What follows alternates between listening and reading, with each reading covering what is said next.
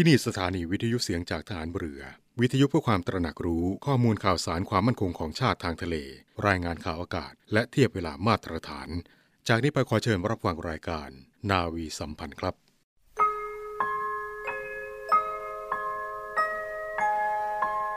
เราจะสืบสาร รักษาและต่อยอด และคลองแผ่นดินโดยธรรม เพื่อประโยชน์สุขแห่งอาณาราษฎรตลอดไป พระปฐมบรมราชองค์การ พระบาทสมเด็จพระวชิรเกล้าเจ้าอยู่หัว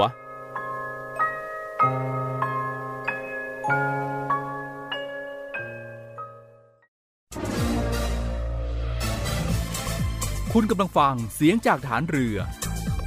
ทุกความเคลื่อนไหวในทะเลฟ้าฝั่งรับฟังได้ที่นี่เสียงจากทหารเรือ กับช่วงเวลาของรายการนาวีสัมพันธ์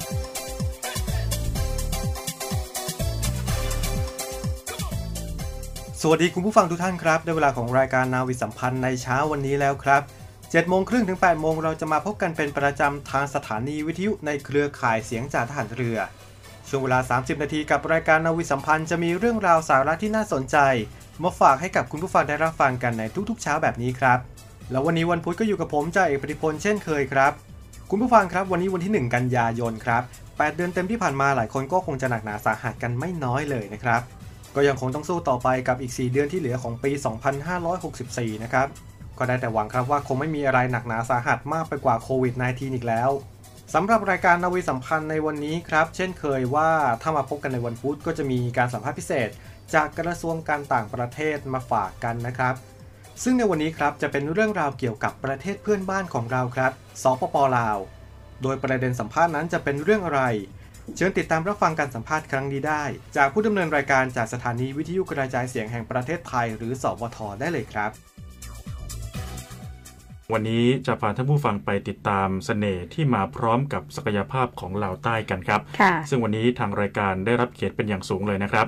จากท่านอธิปัตย์โรจนะภัยบูรณ์กงสุลใหญ่ณแขวงสวรรณเขตสปปลาวครับ ซึ่งขณะนี้ท่านกงสุลใหญ่พร้อมอยู่ในสายแล้วนะครับ สวัสดีครับ ท่านกงสุลใหญ่ครับ สวัสดีค่ะ ครับ สวัสดีครับ คุณนันทคม คุณพิทยาพร และท่านผู้ฟังทุกท่านครับ ค่ะ ท่านคะสำหรับหลายท่านเนี่ยมีโอกาสที่จะเดินทางไปเที่ยวสปปลาวนะคะ เพื่อนบ้านของเรา อยากให้ท่านกงสุลใหญ่ค่ะ ช่วยเล่าให้ฟังสักนิดนึงนะคะ ว่าแขวงสวรรณเขตแล้วก็ลาวใต้ค่ะ มีความสำคัญยังไง แล้วอะไรคือเสน่ห์ของลาวใต้คะท่านคะ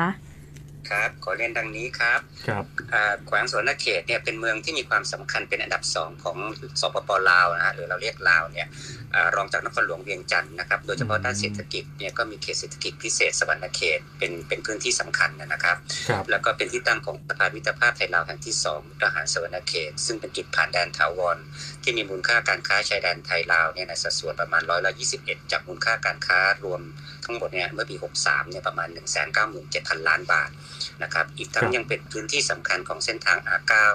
นะซึ่งเชื่อมโยงเมียนมาไทย ลาว แล้วก็เวียดนามตามแนวระเบียงเศรษฐกิจตะวันออกตะวันตก แล้วก็เป็นแขวงที่มีขนาดพื้นที่ใหญ่ที่สุดนะครับประมาณ 22,000 ตารางกิโลเมตร แล้วก็จำนวนประชากรประมาณ 1 ล้านคนก็คือถือว่ามากที่สุดของสปปลาวค่ะต่อมาผมขออาจจะขอเรียนท่านผู้ฟังนิดนึงเกี่ยวกับเรื่องแขวงอื่นๆนะครับครับนอกจากสวนเขตซึ่งเป็นที่ตั้งของศาลกงสุลใหญ่แล้วเนี่ย เรามีแขวงอยู่ในเขตกงสุลอีกอ่าห้าแขวงนะครับ ก็คือแขวงคำม่วนอืมแขวงสารวัน แขวงจำปาสัก แขวงเซกอง แล้วก็แขวงอัตตปือครับแขวงเหล่านี้มีความสำคัญในเรื่องของเอ่อเรื่องของการความเชื่อมโยง เส้นทางคมนาคมขนส่งและโลจิสติกส์นะครับ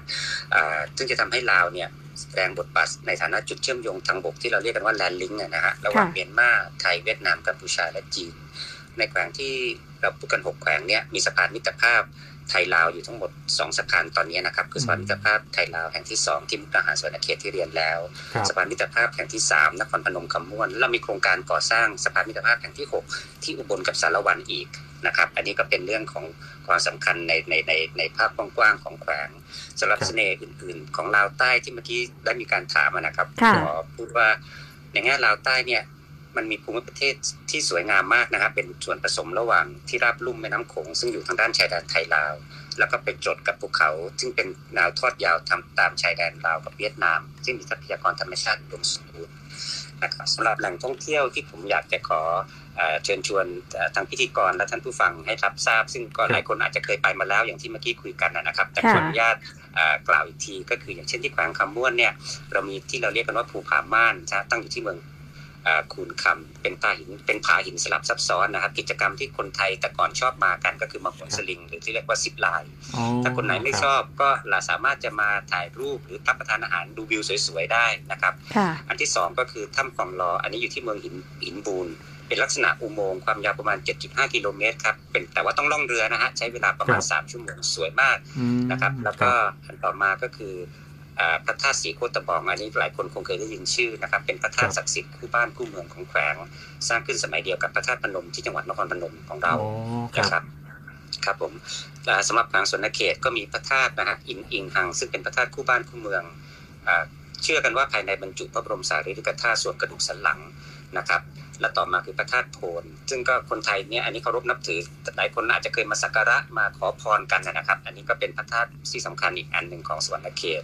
แล้วก็เรามีหอพระไตรปิฎกที่วัดจันทสาโร หรือเราเรียกว่าว่าวัดหนองลำจันอันนี้ก็เป็นที่เก็บรักษาคัมภีร์โบราณ เกี่ยวกับพระพุทธศาสนา แล้วก็ภูมิปัญญาความรู้ต่างๆ ประมาณกว่า 4,000 ฉบับ ซึ่งที่ผ่านมารัฐบาลไทยเคยอนุมัติเงินช่วยเหลือเพื่อปฏิสังขรณ์ พัตตาขอพัตไตแห่งนี้นะฮะเมื่อปี 2546 ในวงเงินประมาณ 1 ล้านบาทครั้งสุดท้ายที่ผมอยากจะพูดถึงเรื่องของแหล่งท่องเที่ยว ซึ่งเป็นที่รู้จักของคนไทยก็คือแขวงจำปาสักนะฮะก็คือมีปราสาทหินวัดภูซึ่งก็เป็นมรดกโลกแห่งที่ 2 ของลาวนะครับมีได้รับอิทธิพลจากศาสนาพุทธผสมผสานกับศาสนาฮินดู ที่ 2 ก็ผมเคยได้ยินนะฮะคอนพับเพงอันนี้ก็ไข่มุกแห่งแม่น้ำโขงแล้วก็ในในอังการาแห่งเอเชีย เป็นน้ำตกที่ใหญ่ที่สุดในภูมิภาคเอเชียตะวันออกเฉียงใต้นะครับ อันต่อมาก็คือตาดสมพมิตร หรือที่เราเรียกว่าหลีผีนะฮะอันนี้อยู่ในเขตดอนคอน ก็อยู่ไม่ไกลจากคอนจากคอนพับเพงแล้วก็ชายแดนลาวกัมพูชา ก็เป็นมีสายน้ำไหลผ่านโขดหินด้วยกำลังแรงก็เกิดเป็นละอองสีขาวกระจายไปทั่วบริเวณ อันนี้ก็ก็เป็นที่ที่คนไทยรู้จักดีนะครับ แล้วก็สุดท้ายที่อยากจะขอพูดเรื่องแหล่งท่องเที่ยวก็คือที่รับสูงบริเวณ อันนี้อยู่ที่บ้านหนองหลวงเมืองปากซอง อันนี้เป็นเขตเขาไฟเก่า นะฮะสูงจากนั้นระดับน้ำทะเลประมาณ 1,500 เมตร มีอากาศเย็นสบาย และเป็นที่ปลูกกาแฟชั้นดีนะครับอาจจะเรียกว่าคุณภาพดีที่สุดของประเทศนะฮะผมผมขออนุญาตเรียนในคำถามแรกอย่างนี้ครับค่ะโอ้โหฟังแล้วน่าไปเที่ยวนะคะคือถ้าหมดโควิดก็คงจะหาโอกาสได้ไปเที่ยวที่ในส่วนของลาวใต้นะครับ เพราะว่ามีเสน่ห์มากๆเลยนะครับ ในแต่ละจุดการเดินทางจากสถานที่ท่องเที่ยวต่างๆ นี่อยู่ไกลกันไหมครับ การเดินทางนี่สะดวกสบายไหมครับ ก็ต้องต้องใช้รถยนต์เป็นหลักนะครับ คือของการคมนาคมขนส่งเนี่ยถนนไปถึงทุกจุดนะแต่ว่ายังเป็นถนนแบบสองเลน ก็จะต้องใช้เวลาเดินทางนิดนึง นะครับ แต่ละจุดก็ห่างกันก็เป็นชั่วโมงฮะอย่างสมมติจากสวรรณเขต ผมจะลงไปเที่ยวที่จำปาสักผมก็ใช้เวลาประมาณ 3 ชั่วโมงครึ่ง แต่ก็ได้เห็นทิวทัศน์สวยงามก็เป็นอีกแบบหนึ่งนะครับ แต่ว่า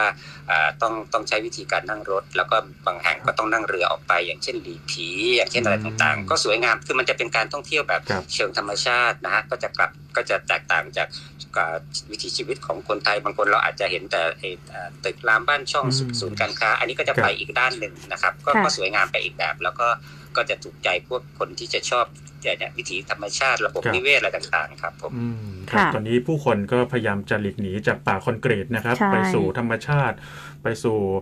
สิ่งแวดล้อมที่ดีๆ ธรรมชาติที่สดใสผมเชื่อว่าเสน่ห์ของเราใต้น่าจะชวนให้กับหลายๆ คน อยากจะไปสัมผัสกันแน่นอนครับ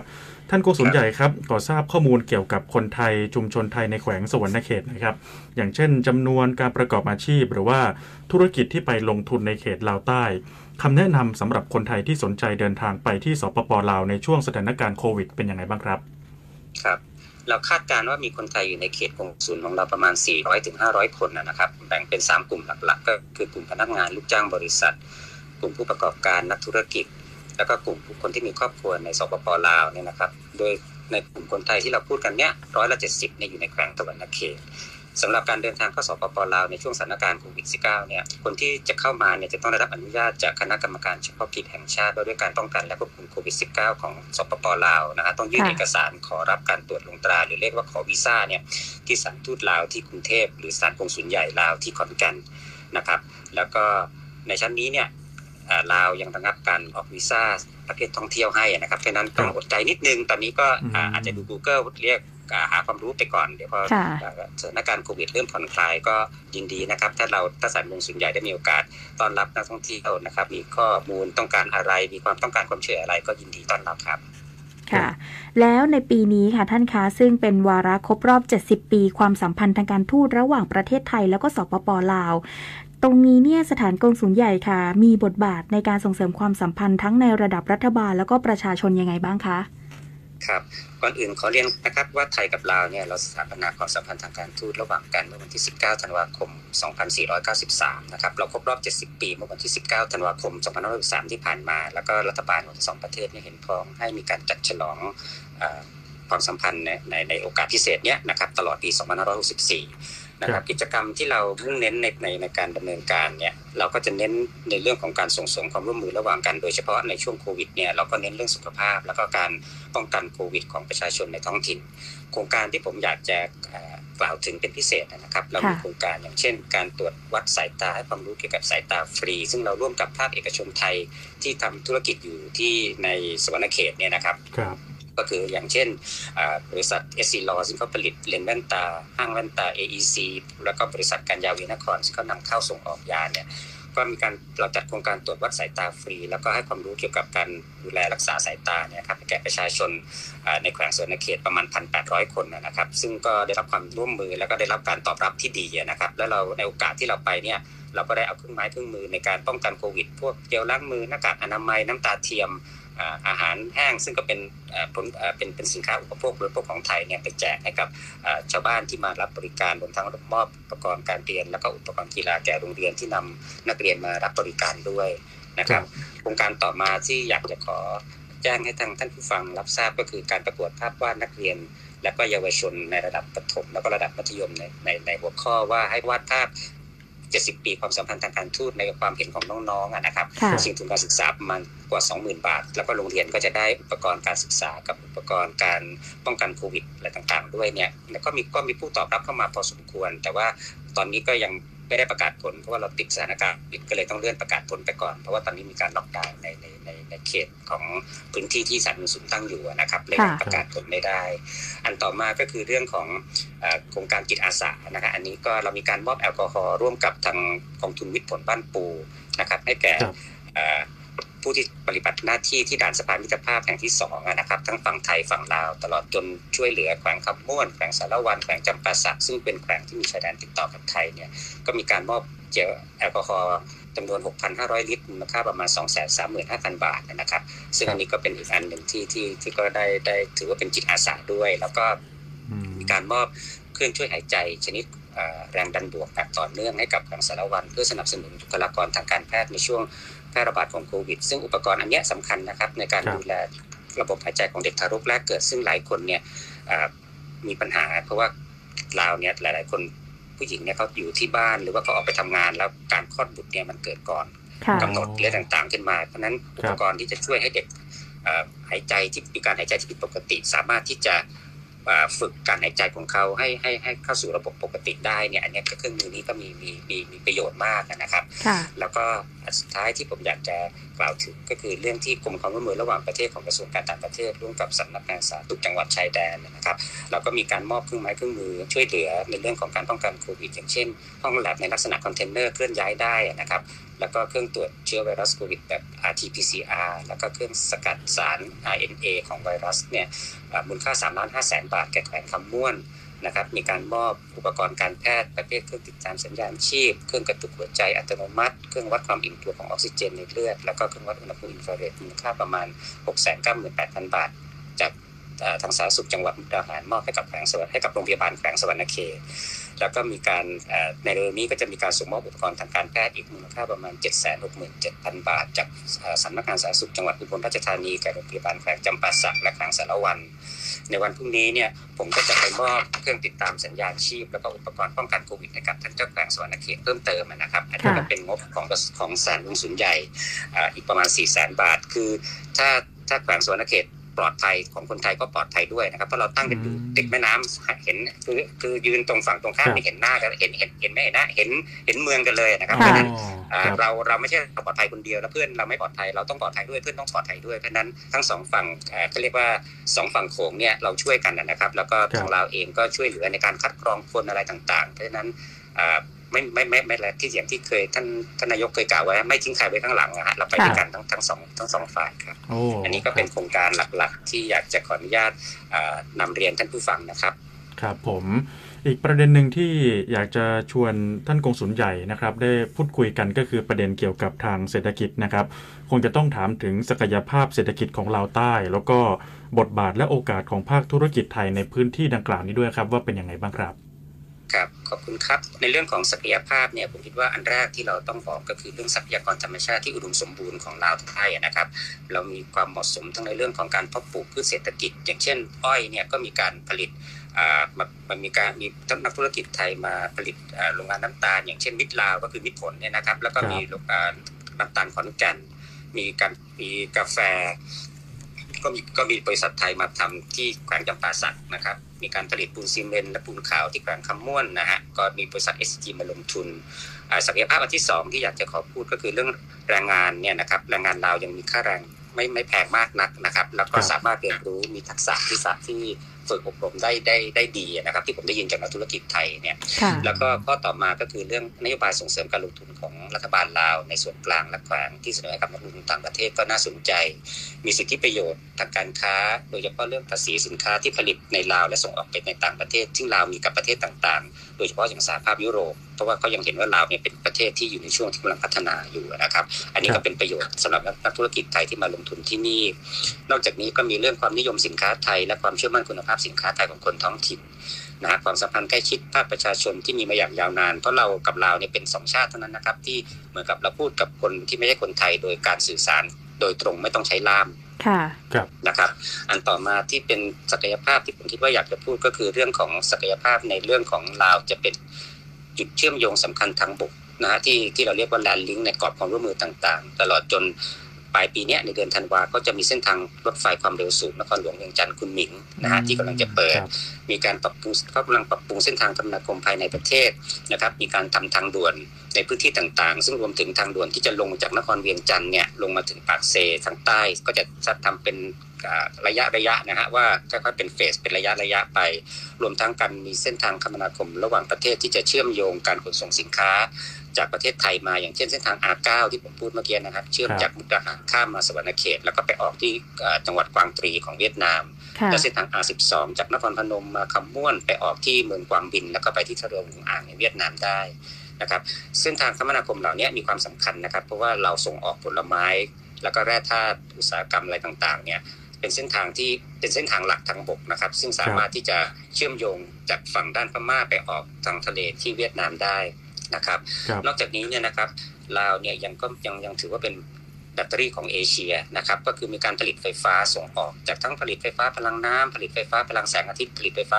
เอ่อพลังงานลม ลูกค้าสำคัญก็คือไทยกับเวียดนามค่ะนะครับมูลค่าการค้าสูงมากนะครับ อย่างที่ผมเรียนแล้ว 1 9 7 0 0 0 ล้านบาทในปี 63 สำหรับ 6 เดือนแรกของปี 64 เนี่ยอยู่ที่ประมาณ 1 5 0 0 0 ล้านบาทประมาณนั้นนะครับครับนักธุรกิจไทยที่มาลงทุนอย่างที่ผมเรียนแล้วนะครับ ก็อย่างบริษัทน้ำตาลมิตรลาว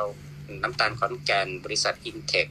นะครับที่เลี้ยงสุกรเนี่ยนะครับแขวงคำม่วนเราก็มีอย่าง SCG มาลงทุนทำบริษัททำปูนซีเมนต์มีบริษัท MCS Mining ที่เขามาทำเรื่องปูนขาว แขวงจำปาสักก็มีอย่างปักซองไฮแลนด์สวนส้มธนาธรส้มธนาธรที่เราทานทานกันอยู่เมืองไทยเนี่ยอ๋อทำในลาวนะครับอ๋อที่ที่ที่เราไปซื้อกันเนี่ยค่ะสวนดอกไม้คดารัวบสดาเนี่ยก็เอ่อสวนดอกไม้ที่ที่ที่ก็สวนดอกไม้ก็อยู่ในจำปาสักมีคนไทยมาเปิดเป็นรีสอร์ทก็มี RCP ก็มาลงทุนเลี้ยงฟาร์มสุกร บริษัทเบทาโกก็มาลงทุน เพราะฉะนั้นเราเห็นว่านักลงนักลงทุนไทยเนี่ยมีอยู่พอสมควรและให้ความเชื่อมั่นในเรื่องศักยภาพนะครับแล้วก็มีโครงการหลาย ๆ อย่างที่เขาทำเพื่อให้ช่วยเหลือชุมชนเป็น CSR แล้วก็การฝึกอบรมคนท้องถิ่น ซึ่งก็ได้รับความ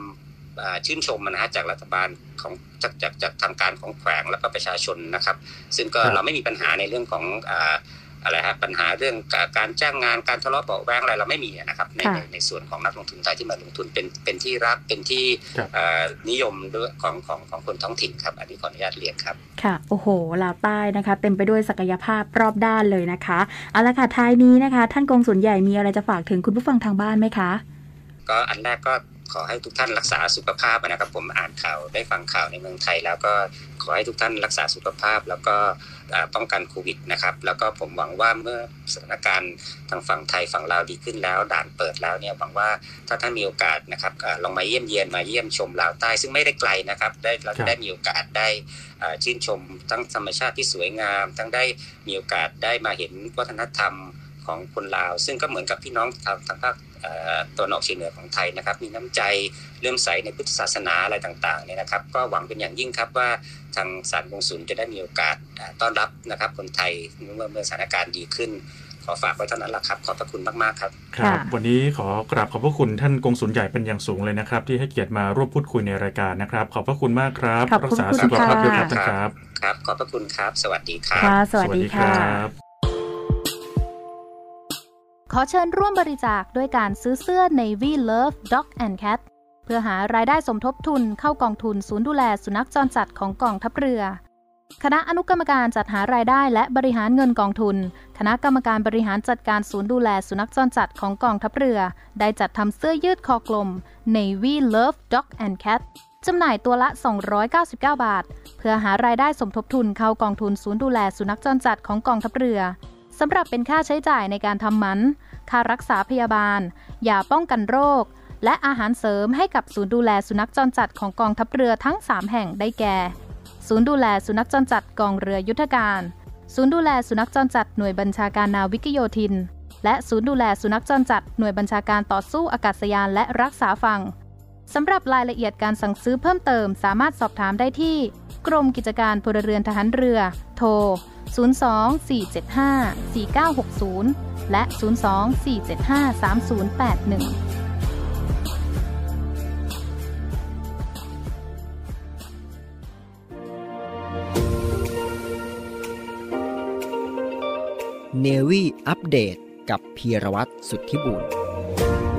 สวัสดีครับคุณผู้ฟังครับอยู่กับผมพีรวัตรสุธิบูรณ์ครับติดตามกันกับสถานการณ์ของโควิด -19 หลาย ๆประเทศครับที่เรียกได้ว่าตอนนี้ก็กลับมาระบาดกันเป็นรอกที่ 3 แล้ว โดยวันนี้พาคุณผู้ฟังไปกันที่อินเดียครับ ซึ่งล่าสุดเองอินเดียนั้น ก็ได้มีการโชว์ความสำเร็จครั้งสำคัญ โดยเป็นการทุบสถิติในการฉีดวัคซีน 1 วันกว่า 10 ล้านโดส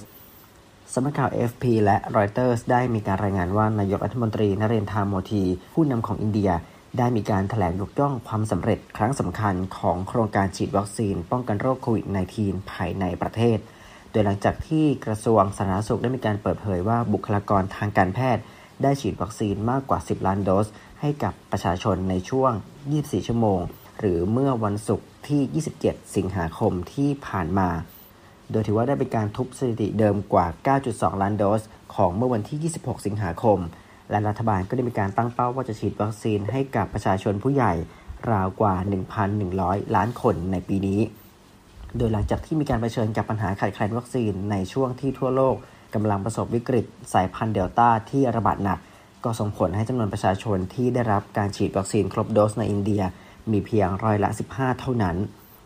ในขณะที่พบผู้ป่วยใหม่เพิ่มอีกกว่า 46,759 คน ก็ถือว่าเป็นตัวเลขผู้ติดเชื้อรายวันที่สูงที่สุดของประเทศในรอบๆเกือบ 2 เดือนข่าวต่อไปครับก็ยังคงอัปเดตกับสถานการณ์ของโควิด -19 ครับ โดยไปกันที่ประเทศนิวซีแลนด์กันบ้างครับ โดยนิวซีแลนด์ก็ได้มีการคุมเข้มทั่วประเทศ และก็ถือว่าโอ๊กแลนด์นั้นเป็นอีกหนึ่งเมืองที่ยังสาหัส และก็มีการล็อกดาวน์เพิ่มอีกสำนักข่าวรอยเตอร์และสเตรทส์ไทม์สได้มีการรายงานสถานการณ์โรคโควิด -19 ในนิวซีแลนด์ ว่านายกรัฐมนตรีจัสซินดาอาร์เดนผู้นำหญิงแห่งนิวซีแลนด์ ได้มีการประกาศขยายเวลาบังคับใช้มาตรการคุมเข้มทั่วประเทศอีก 4 วัน โดยจากกำหนดเดิมที่จะสิ้นสุดในวันศุกร์ที่ 27 สิงหาคม ก็ได้มีการเลื่อนออกไปจนถึงวันอังคารที่ 31 สิงหาคม หรือถ้าสถานการณ์เลวร้ายขึ้น ก็อาจจะต้องขยายเพิ่มเติมไปมากกว่านั้น และก็ตั้งแต่วันที่ 1 กันยายนลงมานั้น ก็อาจจะมีการลดการคุมเข้มทั่วประเทศลงมาในระดับที่ 3 ยกเว้นเมืองโอ๊กแลนด์และภูมิภาคนอร์ทแลนด์นั้นที่ยังอยู่ในการคุมเข้มสูงสุดอยู่ที่ระดับที่ 4 ซึ่งภายหลังก็ได้มีการพบผู้ติดเชื้อใหม่อีกกว่า 70 คน ทั้งหมดนั้นเป็นผู้ป่วยในเมืองโอ๊กแลนด์และก็ยังส่งผลให้ยอดติดเชื้อครั้งใหม่ในเฉพาะโอ๊กแลนด์เพิ่มขึ้นเป็นอย่างน้อย 347 คน ส่วนยอดสะสมทั่วประเทศนั้นอยู่ที่ 3,297 คน และเสียชีวิตคงที่อยู่ที่ 26 ราย นายกหญิงก็ยังมีการระบุว่าประชาชนเกือบ2ล้านคนในเมืองโอกแลนด์และภูมิภาคนอร์ทแลนด์นั้น จะต้องอยู่ภายใต้การคุมเข้มระดับที่ 4 อีก 2 สัปดาห์ข้างหน้า เพื่อเป็นการเร่งในการยับยั้งการลามระบาดของโรคโควิด -19 ส่วนสำหรับมาตรการในระดับที่ 4 ก็ถือว่าเป็นระดับสูงสุด จะมีข้อบังคับในการห้ามเดินทางออกนอกเคหสถาน โดยไม่จำเป็น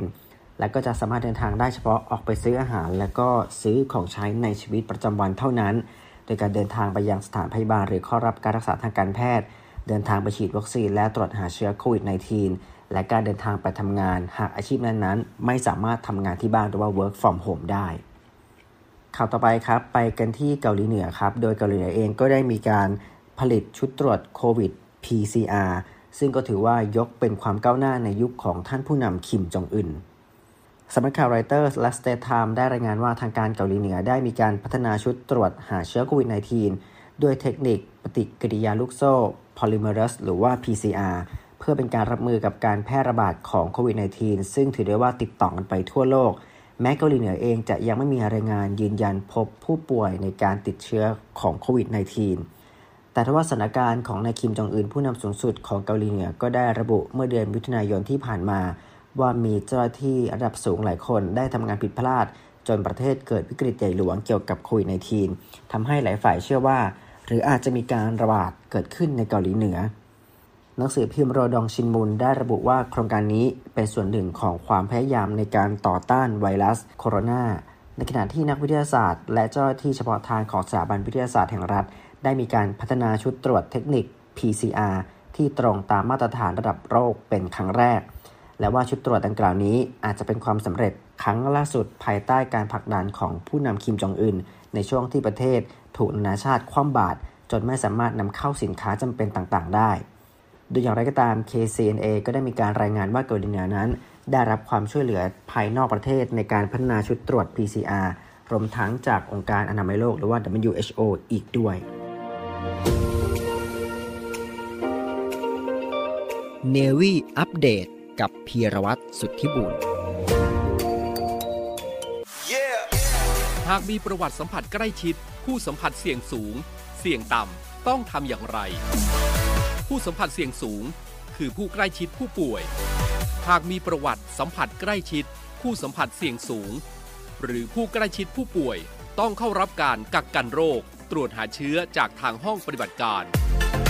หากมีประวัติสัมผัสใกล้ชิด ผู้สัมผัสเสี่ยงต่ำ คือผู้ใกล้ชิดผู้สัมผัสเสี่ยงสูง สังเกตอาการ 14 วัน หลีกเลี่ยงไปในที่ชุมชน เว้นระยะห่าง สวมหน้ากากอนามัย หมั่นล้างมือ แยกรับประทานอาหาร หรือแยกสำรับ